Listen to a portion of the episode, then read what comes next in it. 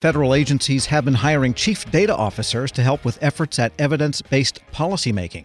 CDOs have to get along with the chief information officer, and their staffs have to get along if the two jobs are held by the same person. For advice on keeping everyone focused on the goal, Federal News Network's Jory Heckman spoke with the CEO of the Data Coalition and a former policy and research director for the Commission on evidence based policymaking, Nick Hart. Ultimately, the goal is that all of those officials, the evaluation officers, the chief data officers, and the statistical experts, are working closely together in terms of managing data quality, data collection activities, and ultimately using data well within an agency. They also have to work in collaboration with chief information officers and the whole suite of other CXOs across government. And collaboration is something that's really hard to do, but it's also really important in this context of trying to ensure that we've got the best information available on which to make decisions. So when we know what data need to be collected that maybe haven't been collected historically, or when there are gaps in data quality that need to be improved, all of these folks are going to have to work across each other and across offices and units within the agencies to ensure that we're making the data as useful as possible. And that also includes making the information accessible. In some cases, this is going to drastically promote more open data in our society, so data that's publicly available. In other cases, it might just mean researchers within sort of restricted settings have greater access to information where they can conduct some statistical analysis. Hopefully, this will also lead to higher quality information, which uh, I think is always a goal when we talk about data, that we want the data to be as valid and reliable as possible so that our decisions are actually good.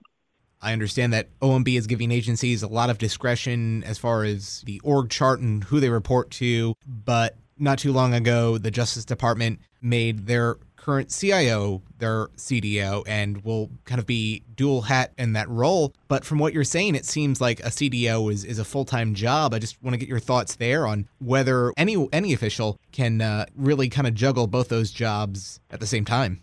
Well, I can say that the recommendation from the Commission on Evidence Based Policymaking about these positions, as well as the congressional intent in the Foundations for Evidence Based Policymaking Act, was that these would be unique positions for individuals.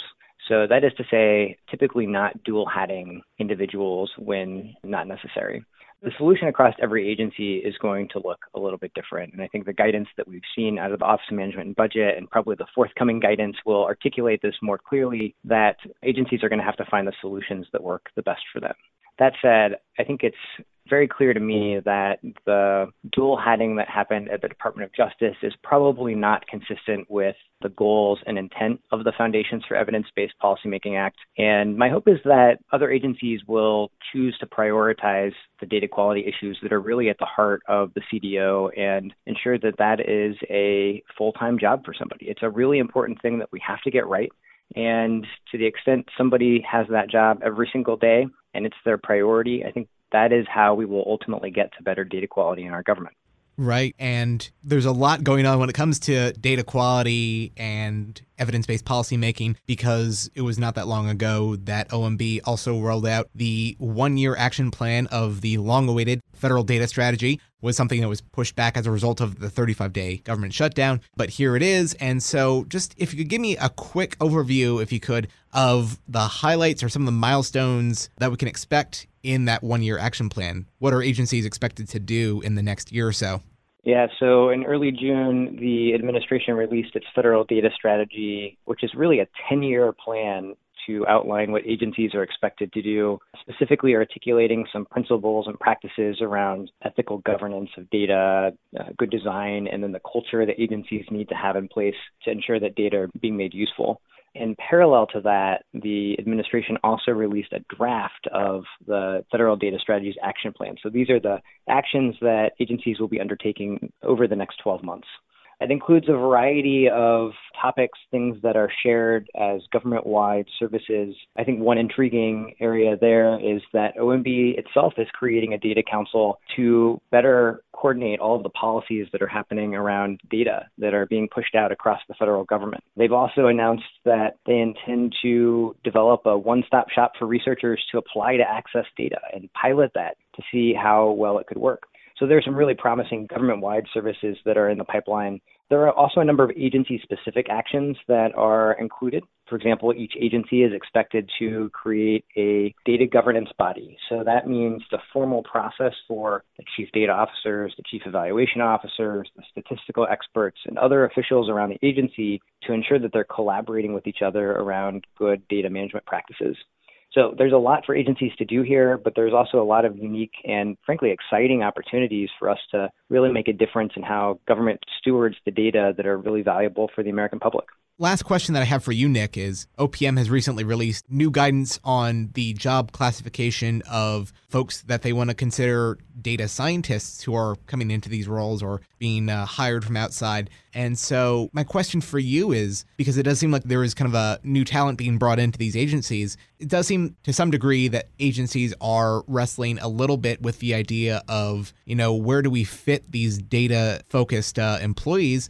They're not quite on the IT side of things. They don't fit into the structure as they have it right now. And so, you know, what kind of skills do they bring to the table at these agencies that they're now coming into?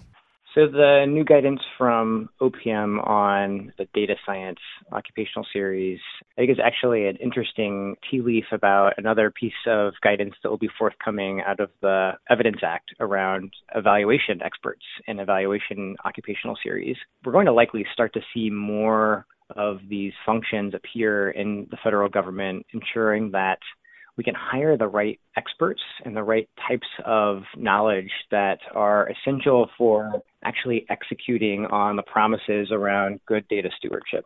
So that's not to say that we don't do that today inside government, but it's very hard for agencies to hire the right kind of expertise.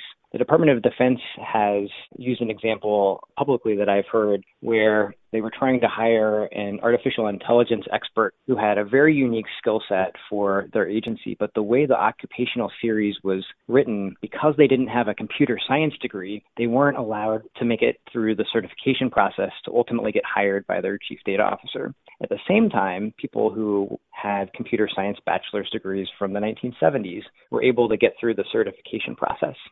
So fundamentally, we have to start thinking about the staffing arrangements for key data positions based on a skill set and a knowledge base relevant for the kinds of activities government needs to be doing today. Nick Hart, CEO of the Data Coalition, speaking with Federal News Network's Jory Heckman. Check out Jory's story at federalnewsnetwork.com.